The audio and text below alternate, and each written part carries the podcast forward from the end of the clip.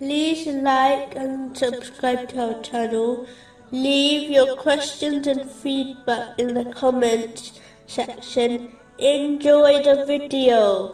Continuing from the last podcast, which was discussing chapter 32, verse 10. And they say, When we are lost within the earth, will we indeed be recreated in a new creation?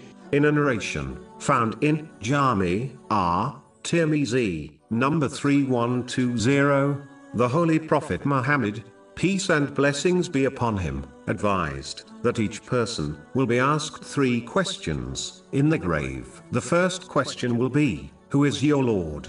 In order to answer this question correctly, a Muslim must not only believe in Allah, the Exalted, but prove this belief through actions. This is only achieved by fulfilling his commands and refraining from his prohibitions. It is this very proof which will support a Muslim in their grave when they encounter this question. It is important to note that even non Muslims believe in Allah, the Exalted, yet they will fail when answering this question, as they did not obey Him correctly during their lives. If only believing in Him was enough, then these non-Muslims would succeed in this question.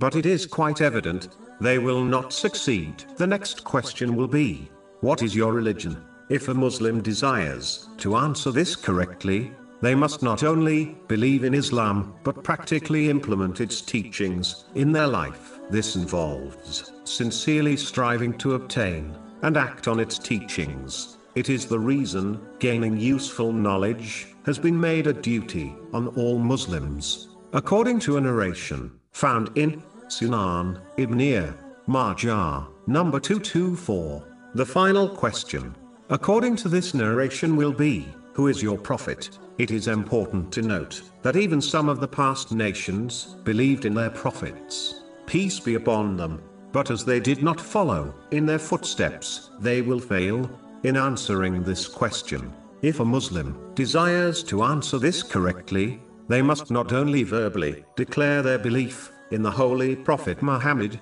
peace and blessings be upon him, but actively learn and act on his traditions. This is the very purpose of sending holy prophets, peace be upon them, meaning to practically follow them, the mercy, love, and forgiveness of Allah, the Exalted, which will help a Muslim face this question, is only possible to obtain through this method. Chapter 3, verse 31.